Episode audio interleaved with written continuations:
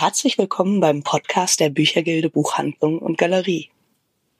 Ich freue mich sehr, dass heute Cosima Schneider und Clara Scheffler bei mir sind. Sie werden uns ein wenig davon erzählen, wie ein Text in ein richtiges Buch transferiert wird, also wie man ein Buch daraus herstellt, zwischen zwei Klappen mit Illustrationen oder keinen und so weiter und so fort. Die beiden arbeiten in der Herstellung von der Büchergilde Gutenberg. Die dürfte von unseren ZuhörerInnen eigentlich jeder kennen. Deshalb erstmal danke, dass ihr beide euch die Zeit genommen habt. Gerne. Ja, danke auch Dann ähm, meine erste Frage wäre, wo eure Arbeit eigentlich anfängt. Also ab wann im Prozess des Buchentstehens kommt die Herstellung mit dazu? Mhm, also eigentlich schon relativ früh. Wir kriegen meistens eine Nachricht vom Lektorat. Ich glaube, Cosima ist ein bisschen mhm. früher manchmal auch eingebunden in die mhm. Programmbesprechungen, aber meistens gibt es eine Info vom Lektorat, welcher Titel in Frage kommt, welcher Titel gemacht werden soll und dann beschäftigen wir uns eben dann gleich mit dem Text, mit dem Inhalt ähm, und fangen dann schon an, daran mhm. zu arbeiten. Genau. Und äh, in der Entscheidung, welche Titel gemacht werden, seid ihr da eingebunden oder äh, könnt ihr auch mal ein Veto einlegen, wenn ihr irgendwie denkt, naja, das äh, kriegen wir nicht so hin, wie wir das gerne tun würden oder irgendetwas derart? Also bei der Entscheidung, welche Bücher bei der Büchergilde erscheinen, sind wir nicht involviert. Also das entscheidet wirklich das Lektorat in Absprache mit dem Vertrieb. Aber es ist so, wenn wir ähm, uns überlegen, was für ein illustriertes Buch gemacht wird, da kann tatsächlich jeder ähm, seine Vorschläge einbringen. Mhm. Gibt es einen Unterschied dann auch bei der Herstellung eines illustrierten Buches zu einem anderen Buch? Also äh, arbeitet ihr da anders? Und abgesehen von der Entscheidung, ob es gemacht wird oder nicht? Ja, sehr. Also es sind sehr verschiedene Titel, die eben bei der Büchergilde erscheinen oder Titelarten auch. Also es gibt ähm, Lizenzen, die wir betreuen. Da machen wir wirklich viel Organisation und beauftragen dann eben UmschlaggestalterInnen und koordinieren den Druck und so weiter. Und dann gibt es Titel, die eben komplett bei der Büchergilde laufen und dann eben auch noch die Unterscheidung zwischen illustriertem Buch und anderen Eigenproduktionen und genau, das, da ist dann schon, sind schon ganz andere Aufgaben dann wieder, die wir dann bewältigen. Ich weiß nicht, ob man das so nennen kann. Das klingt so negativ. Nein, es ist wirklich so, ja. so, vielschichtig irgendwie tatsächlich die Arbeit. Ich glaube, das unterscheidet sich auch ähm, zu den Herstellungen in den anderen Verlagen. Mhm. Also bei dir weiß ich, dass du schon Erfahrungen in anderen Verlagen hast. Was sind denn so die größten Unterschiede dann äh, zwischen Büchergilde und anderen Verlagen? Mhm. Also ähm, hier in der Büchergilde sind wir in der Herstellung viel mehr noch involviert in den Gestaltungsprozess und ähm, das Besondere, wenn wir illustrierte Bücher machen, tatsächlich liegt dann die, äh, die Auswahl oder die Betreuung oder überhaupt den Illustratorenpool anliegen tatsächlich ähm, bei uns in der Herstellung. Und ähm, das ist natürlich nochmal was anderes, wenn dann der Text kommt, dann können wir uns praktisch überlegen, wen haben wir bei uns im Pool, wer könnte dafür passen und machen dann äh, sozusagen Vorschläge. Und das kenne ich jetzt aus anderen ähm, Herstellungen nicht. Und bei den anderen ist es ja auch so, dass die dann oft noch ganz andere Prozesse haben in der, in der Bearbeitung. Das heißt, die machen ja dann auch zum Teil E-Books, ähm, irgendwas in der Art ist, ist XML-Bearbeitung. Also das ja. ist was, mit dem wir hier gar nicht arbeiten. Mhm. Ähm, dann gehen wir doch mal in die Arbeit rein. Also wenn jetzt die Entscheidung gefallen ist, dieses Buch wird gemacht, was ist denn, was sind die ersten Schritte? Wo fangt ihr an, wenn ihr so einen Titel vor euch habt? Äh, welche Entscheidungen müssen getroffen werden? Genau, also ich würde auch sagen, das ist unterschiedlich, je nachdem, welche Titelart es ist. Also normalerweise fangen wir eigentlich auch oft mit einer Kalkulation an. Ähm, das ist meistens sogar schon bevor entschieden wird, dass der Titel schlussendlich gemacht wird. Also ob er sich auch, ob es auch rechnerisch funktioniert, mhm. diesen Titel zu machen. Und ähm, ansonsten, ich glaube, wir beschäftigen uns am Anfang ein bisschen mit dem Titel, mit dem Inhalt ähm, und was dazu passen könnte auch. Und genau, dann fallen Aufgaben an wie Gestaltung, eventuell Typografie und Materialauswahl und ja. Ganz verschiedene Sachen eigentlich, ja. Mhm. Oder dann eben auch beim illustrierten Buch dann die Zusammenarbeit mit dem Illustrator oder der Illustratorin. Mhm. Genau.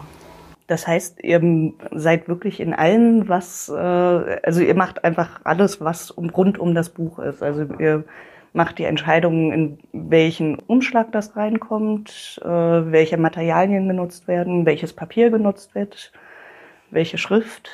Also das Lektorat hat schon dann eine klare Vorstellung, irgendwie das soll jetzt wird ein Hardcover und der Vertrieb sagt, ja, da müssen wir beim bestimmten Ladenpreis für nehmen, dann eignet sich eine Broschüre nicht so gut oder so, ähm, dann kriegen wir schon im Grunde so ein bisschen so eine Vorgabe. Aber dann alles weitere ist dann tatsächlich, ähm, liegt dann bei uns. Wir entwickeln dann Ideen, präsentieren die dann und äh, dann ist es letztlich eine gemeinsame Entscheidung.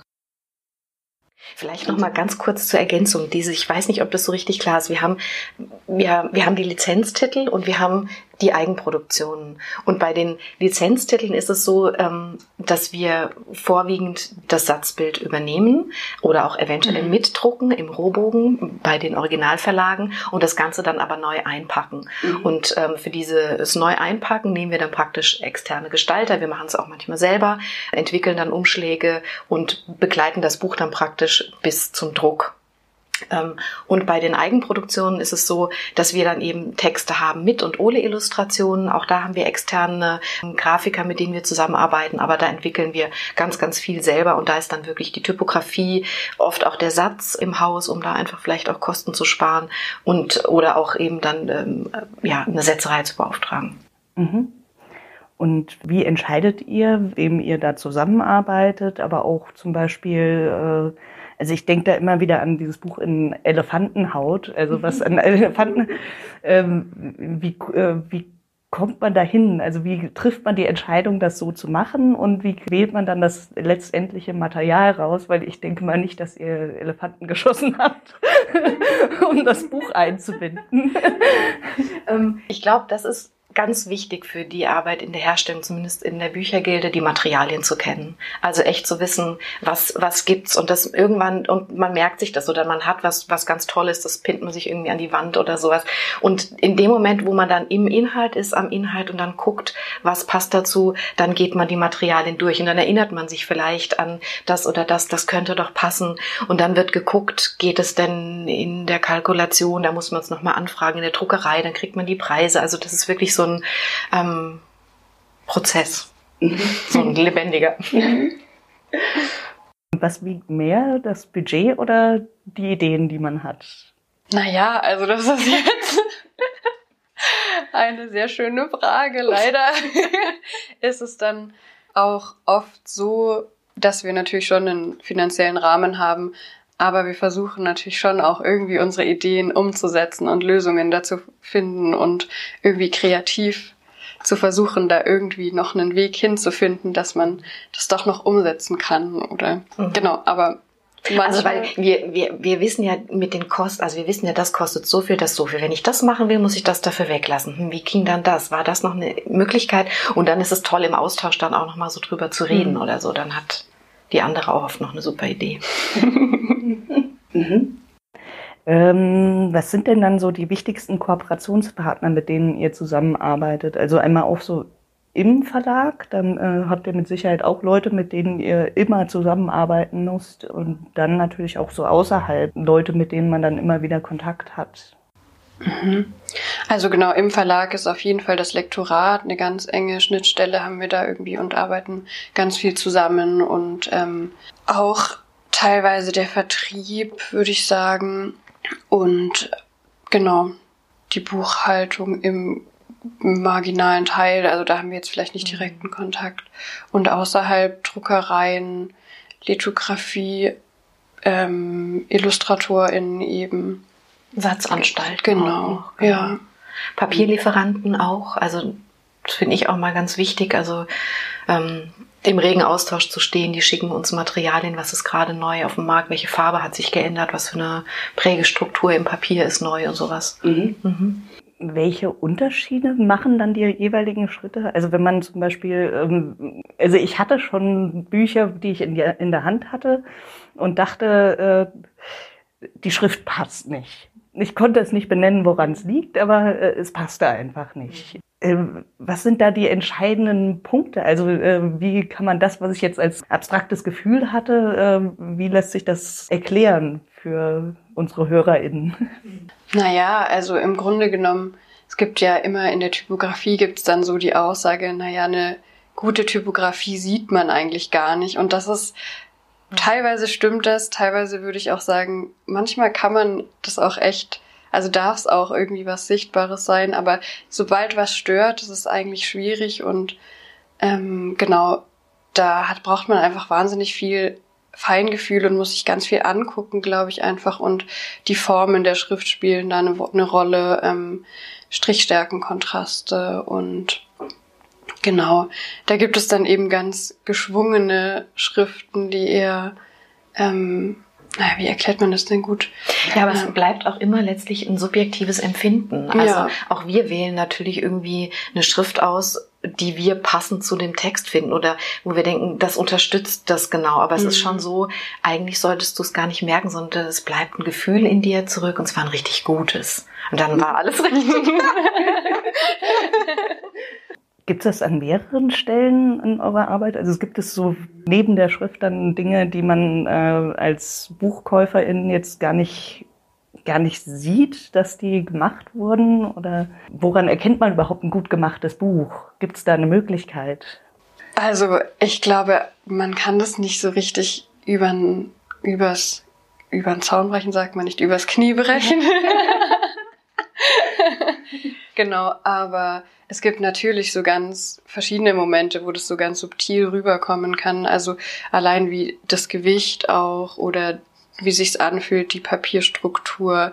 Ähm, das Material sieht man natürlich auch, aber es kann auch so was ganz Dezentes sein, was noch dazu kommt.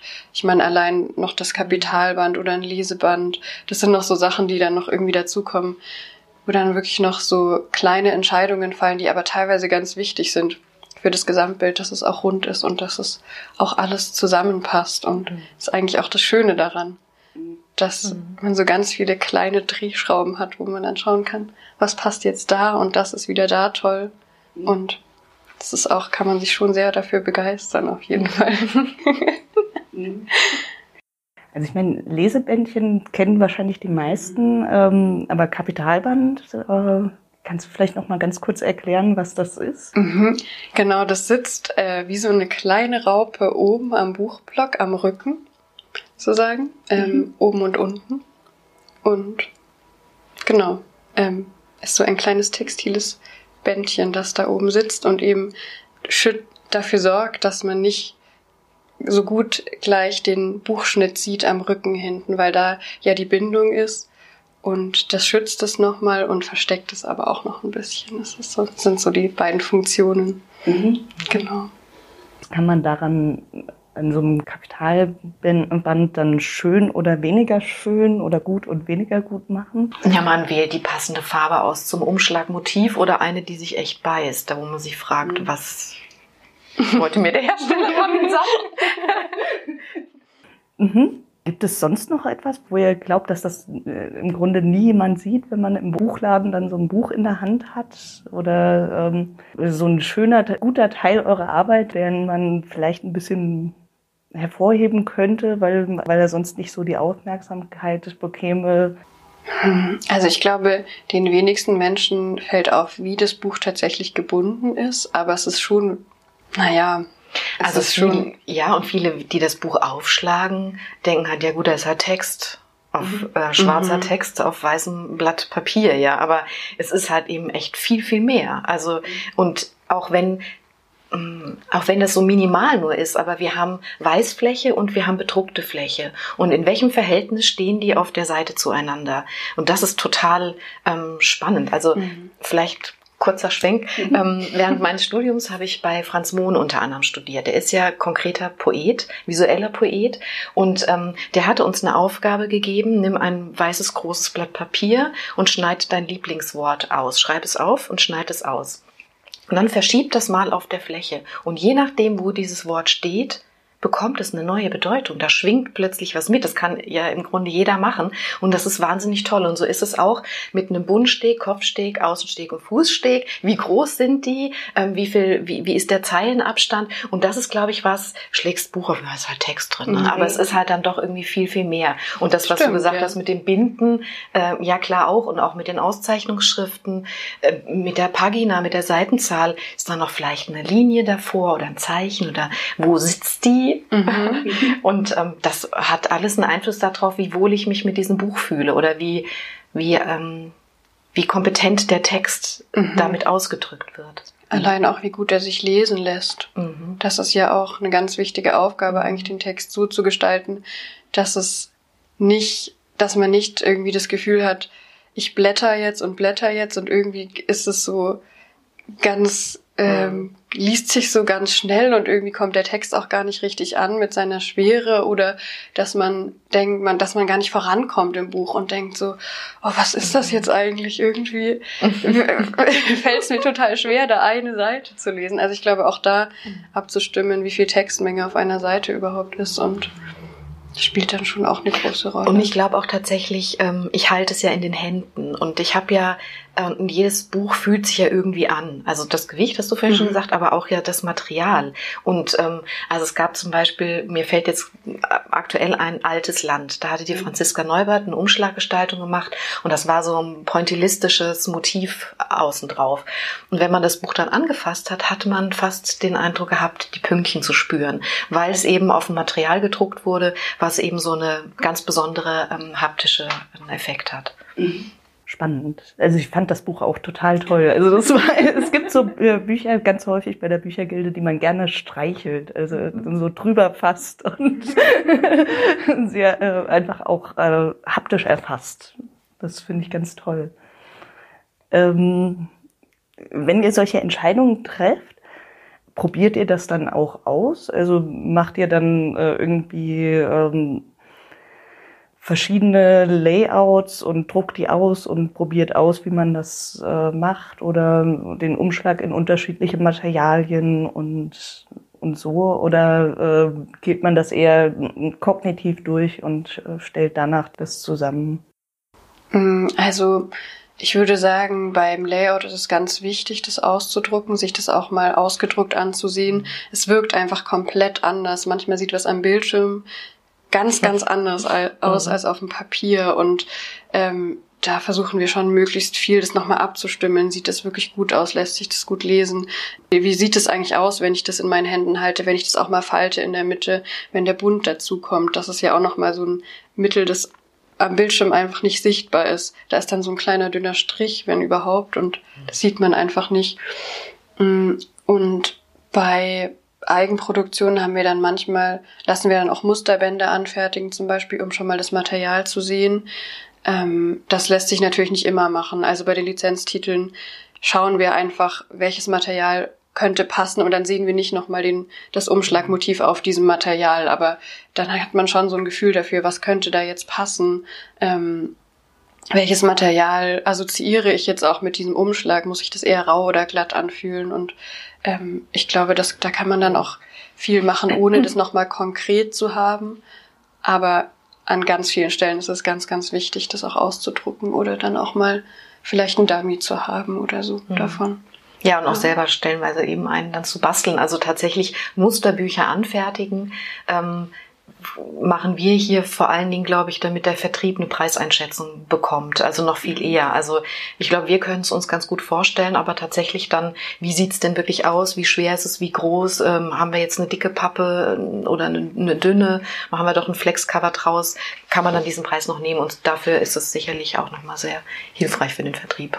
Mhm. Clara, du machst das noch nicht ganz so lange wie, wie Cosima mit der Herstellung. Äh, gibt es irgendwas bei der Arbeit, äh, was dich überrascht hast, äh, hat, also was du nicht erwartet hast, als du in der Herstellung angefangen hast? Ja, äh, interessant. Ich weiß es gar nicht genau. Also in meinem Studium wusste ich, habe ich schon relativ früh, früh gemerkt, was mir daran gefällt und was eben auch gar nicht. Also immer in diesen äh, also eben in diesen sehr technischen Vorlesungen und E-Book-Erstellung und eben XML und Programmieren, das haben wir auch ganz viel gelernt und da wusste ich schon ganz früh, das ist interessant, dass ich mich damit beschäftige, aber eigentlich will ich das nicht machen. Und ich glaube, da bin ich bei der Büchergilde halt tatsächlich voll glücklich geworden, weil ich genau da gelandet bin, wo ich eigentlich, also was mir eigentlich Spaß gemacht hat daran oder was mich auch interessiert hat. Und ich glaube, so, naja, davor ist halt alles eine abstrakte Vorstellung von dem, was wir jetzt hier eigentlich machen. Und ähm, naja, das erste Mal irgendwie so einen Druck zu beauftragen oder so. Ich glaube, das sind schon so Sachen, da war ich dann schon auch krass, also krass überrascht, wie, wie sich das anfühlt, so eine, dann irgendwie so tausend Bücher in Produktion zu geben oder so. Eher so diese, diese kleinen Sachen, wo man dann doch echt denkt so, oh, da habe ich jetzt aber eine krasse Verantwortung. Mhm. Ähm, aber genau, mit dem ganzen, was so drumherum kommt, Material, Gestaltung, bin ich super glücklich und ich hätte es mir nicht besser vorstellen können eigentlich. ja, schön. aber äh, genau, äh, da komme ich direkt auf so eine vielleicht ein bisschen doofe Frage, aber äh, wenn man dann halt irgendwie so äh, mehrere tausend Bücher in Auftrag gibt, äh, gibt und dann geht irgendwas schief. Also beispielsweise die letzten 20 Seiten fehlen. Was passiert dann? Also was macht ihr dann, wenn ihr feststellt, das Buch kommt aus der Druckerei und äh, plötzlich ist irgendwas überhaupt nicht so, wie es sein sollte? Kurze Fassungslosigkeit, kurzes Entsetzen, denken, oh mein Gott. und dann tatsächlich einfach gucken, wie, wie ist es dazu gekommen, was ist, was ist die Ursache und das tatsächlich dann echt auch unsere Aufgabe, schnelle Analyse, genau gucken, wo ist es schiefgelaufen und wie können wir es reparieren. Mhm. Also weil ähm, das ist ja wirklich Geld, was alle in die Hand genommen haben und jetzt müssen wir gucken, wie kriegen wir die Kuh vom Eis. Mhm. Und wer bezahlt das dann? Wahrscheinlich äh, die Stelle, die, äh, wo der Fehler passiert ist, oder? Genau, wenn man den wirklich eindeutig zuordnen kann. Es, ist, es sind ja oft irgendwie dann doch mehrere Sachen und es gibt nicht irgendwie, es geht auch nicht um den Schuldigen oder irgendwie mhm. sowas. Es geht einfach darum, wie, wie kriegen wir das jetzt am besten wieder in Ordnung. Mhm. ähm, Du hast ja gerade schon von deinem Studium erzählt, was ja für viele mit Sicherheit auch sehr interessant ist, wie man überhaupt dahin kommt, äh, in der Herstellung eines Verlages äh, zu arbeiten. Und da habt ihr ja beide unterschiedliche Wege gegangen. Mhm. Deshalb wäre es toll, wenn ihr beide mal erzählen könntet, wie ihr hier gelandet seid. Genau, also ich ähm, habe ähm, genau, ich habe mein, mein Abi auch schon im Gestaltungsbereich gemacht und dann wollte ich aber erstmal so ein bisschen da raus und ein bisschen was anderes machen. Und ich habe dann Buch- und Medienproduktion in Leipzig studiert. Und das ist so ein sehr spezieller Studiengang. Das ist wirklich auf die Herstellungsarbeit ausgerichtet. Also es hieß auch mal Verlagsherstellung früher der Studiengang. Dann wollten sie es ein bisschen moderner machen und ein bisschen öffnen vielleicht auch und haben es dann Buch- und Medienproduktion umbenannt. Da fragen auch immer alle, was ist das eigentlich? Aber genau, es ist eigentlich Verlagsherstellung und ähm, verschiedene angrenzende Bereiche. Und dann bin ich ziemlich straight nach meinem Studium eigentlich hier gelandet irgendwie. Gestrandet, gelandet. Genau, und noch ein bisschen Praktika gemacht und so in dem mhm. Bereich. Ja. Ist das wichtig, dass man auch äh, schon während dem Studium dann Kontakte knüpft, Praktika macht? Oder ähm, kriegt man auch quasi, wenn man studiert und dann erst guckt, was man macht, eine Chance im Verlagswesen? Ähm, also in dem Studium, in dem, was ich studiert habe, in meinem Studium, genau, ähm, war das so, dass es ein, äh, ein Pflichtpraktikum gibt. Also wir haben Praxissemester, das wir auch machen müssen. Und ich glaube, das ist ein ganz wichtiger Teil vom Studium und auch erst in dem Bereich habe, also erst an dem Moment habe ich gemerkt, was das eigentlich ist, was ich da eigentlich mache. Und das war irgendwie eine ganz wichtige Erfahrung, da auch mal in die Praxis zu gehen und auch mal da zu schauen und was da eigentlich passiert, genau in dem Verlag. ja. Und du hast einen anderen, äh, also du hast nicht in Leipzig direkt studiert. Äh. Ich habe in Offenbach an der HFG ähm, visuelle Kommunikation studiert und habe eigentlich schon immer irgendwie da Bücher gemacht. Also die Professoren hat es dann genervt und gesagt, kannst du nicht mal größer in der Fläche, mach doch mal was richtig Großes. Und ich finde einfach so ein Buch irgendwie so perfekt. Mhm. Und ähm, naja, und ähm, dann hab, ähm, mein Mann hat zu der Zeit Kunstunterricht gegeben für Erwachsene und dort war eine, ähm, eine Frau, die in der Herstellung im Eichborn Verlag äh, gearbeitet hat. Und die hat ihm irgendwann erzählt, Mensch, wir suchen jemanden, und der Klaus, ja, die Cosima vielleicht. Und ähm, dann bin ich eben dort tatsächlich gelandet. Also parallel zum Diplom habe ich angefangen beim Eichborn Verlag zu arbeiten und bin dann danach fest übernommen worden. Und ähm, das hatte echt wenig mit dem zu tun, was ich studiert habe. Ich habe wirklich ähm, bei meiner Herstellungsmutter, sage ich jetzt mal ja, bei Ulrike Bettermann da alles im Grunde gelernt. Und ähm, das war so, das war noch die Zeit, als die gerade den Klebeumbruch verlassen haben. und da stand ein Mac äh, dort tatsächlich. Also das war wirklich äh, eine sehr große Umstellung, ja. Und das, ähm, genau, das habe ich dann ähm, so lange gemacht, bis Eichborn insolvent gegangen ist. Und ähm, habe dann glücklicherweise noch mit meiner Kollegin, mit der äh, Susanne Reh zusammen ähm, vier Jahre die andere Bibliothek betreut und das war echt eine ganz, ganz tolle, wichtige Erfahrung. Und ähm, ja, dann war das wieder so eine Empfehlung ähm, von einer ähm, Kollegin, die die Büchergilde verließ und die sagte dann damals dem Geschäftsführer, ich hätte auch schon eine Nachfolgerin, schau doch mal. Und ähm, die wollten irgendwie so einen Schwerpunkt hier bei der Büchergilde, so mit äh, viel Kreativität, vieles anders machen, alles irgendwie so ein bisschen frisch machen. Keine Ahnung, das ist jetzt äh, mhm. acht Jahre her. ähm, ihr kennt ja mit Sicherheit auch in anderen Verlagen äh, Leute, die in der Herstellung arbeiten. Ähm, ist das im Grunde repräsentativ, dass man einmal äh, Leute hat, die äh, direkt daraufhin studiert haben und andererseits aber welche, die von ganz anderen Ecken eher durch Zufall gekommen sind? Also ich kenne tatsächlich viele Hersteller, die Quereinsteiger sind. Mhm. Ich glaube, dass es auch tatsächlich, dieses Studium ist gar nicht mal so ähm, fundamental oder so. Also ich kenne auch, glaube ich, viele, die einfach quer eingestiegen sind oder ich glaube, das ist so prädestiniert dafür, aus verschiedenen Ecken einfach zu kommen, aus der Gestaltung oder genau, verschiedenen mhm. Bereichen und ja. Ähm, hättet ihr dann einen Tipp, außer vielleicht, dass man äh, Glück haben, wenn man jetzt äh, irgendwie junger Mensch ist und ähm, sich dieses Gespräch gehört hat und auch gerne mal entscheiden würde, wie ein Text im Buch steht und wie er eingepackt wurde und welche Möglichkeiten gibt es, um sich da so ein bisschen in die Richtung zu bewegen, wenn man vielleicht auch was ganz anderes gerade studiert?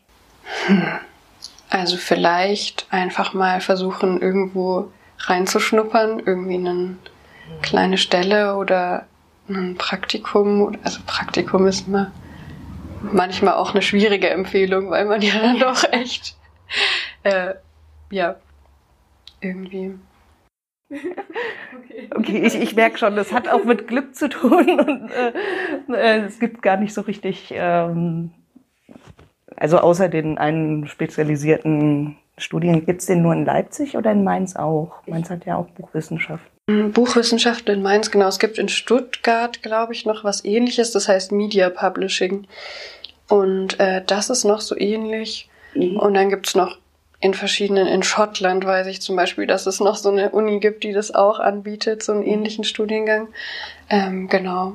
Aber ich habe auch schon von Leuten gehört, die zuerst irgendwie ein Volontariat im Lektorat gemacht haben und dann mhm. gesagt haben, boah, ich finde aber die Herstellung so spannend und dann da irgendwie an, also so über den Weg irgendwie reingekommen sind. Ich mhm. glaube, da gibt es echt ganz verschiedene mhm. Mittel und Wege. Sehr schön. Ähm, vielleicht dann als letzte Frage nochmal, die ihr dann auch beide nacheinander beantworten könnt. Was macht euch am meisten Spaß an eurem Beruf? also ähm, bei mir sind es zwei Sachen, die mir am meisten Spaß machen. Ähm, den, die Illustratorin, den Illustrator anrufen und sagen, wir würden gerne mit dir zusammen was machen. Das finde ich wahnsinnig toll. Das ist so Leute glücklich machen. Auf so einen Anruf wartet irgendwie jeder. Das finde ich ganz toll. Und ähm, aber das eigentliche ist Materialien aussuchen. Wirklich das zusammenzubringen und zu gucken, welche, welche Farben, welche Muster, dieses haptische dieser haptische Moment, diese Ausstattung, das finde ich wirklich ein ganz, ähm, einen sehr glücklichen Moment in der Arbeit. Mhm, schön. Genau, also bei dem Material würde ich auf jeden Fall zustimmen. Das ist schon was sehr Besonderes und irgendwie super schön, einfach durch die Materialien zu schauen und ähm, genau eben die auch anzufassen und irgendwie versuchen, da so ein Gefühl dafür zu kriegen. Und ähm, ansonsten mag ich einfach Schrift total gern und mich damit zu beschäftigen, was da jetzt passt und äh, Layout und auch diese, das ist so eine ganz ruhige Arbeit eigentlich und mhm. ist ja jetzt auch nicht das Plakative wie eine Umschlaggestaltung oder so, sondern es ist wirklich ähm, ruhig und unauffällig und genau, einfach da zu überlegen, was könnte da passen und ja, das finde ich wirklich, wirklich schön. Also das kann man sich vielleicht gar nicht vorstellen, aber guck dir mal Es an. Mhm. ja. Das war total Spaß. Mhm, okay. ja. Sind die E's sehr auffällig oder ist Nein, das, ich habe jetzt einfach als Buchstaben genommen oder auch die G's oder die mhm. A's oder ähm, ja. ja. Da gibt es ein paar tolle Buchstaben auf jeden Fall. Spannend. Ja, also ich glaube, was mir ein bisschen auffiel, ich glaube, es gibt so ein paar äh, Fremdwörter, die wahrscheinlich nicht alle verstehen, die uns jetzt gehört haben. Ich hoffe aber so, also für mich kam zumindest rüber, äh, mit wie viel Leidenschaft äh, ihr das macht, wo dann wirklich Freude bei der Arbeit dabei ist. Und ich glaube, man hat auch einen Eindruck davon gewonnen, was ihr macht, also welche Entscheidungen getroffen werden. Deshalb vielen Dank, dass ihr euch die Zeit genommen habt. Das hat mich sehr gefreut. Ich fand es total interessant. Und ich freue mich auf die nächsten Bücher, die ja auch bald wieder kommen. Ja, danke dir. Danke dir. Das war der Podcast der Büchergilde Buchhandlung und Galerie. Vielleicht hören wir uns bald wieder.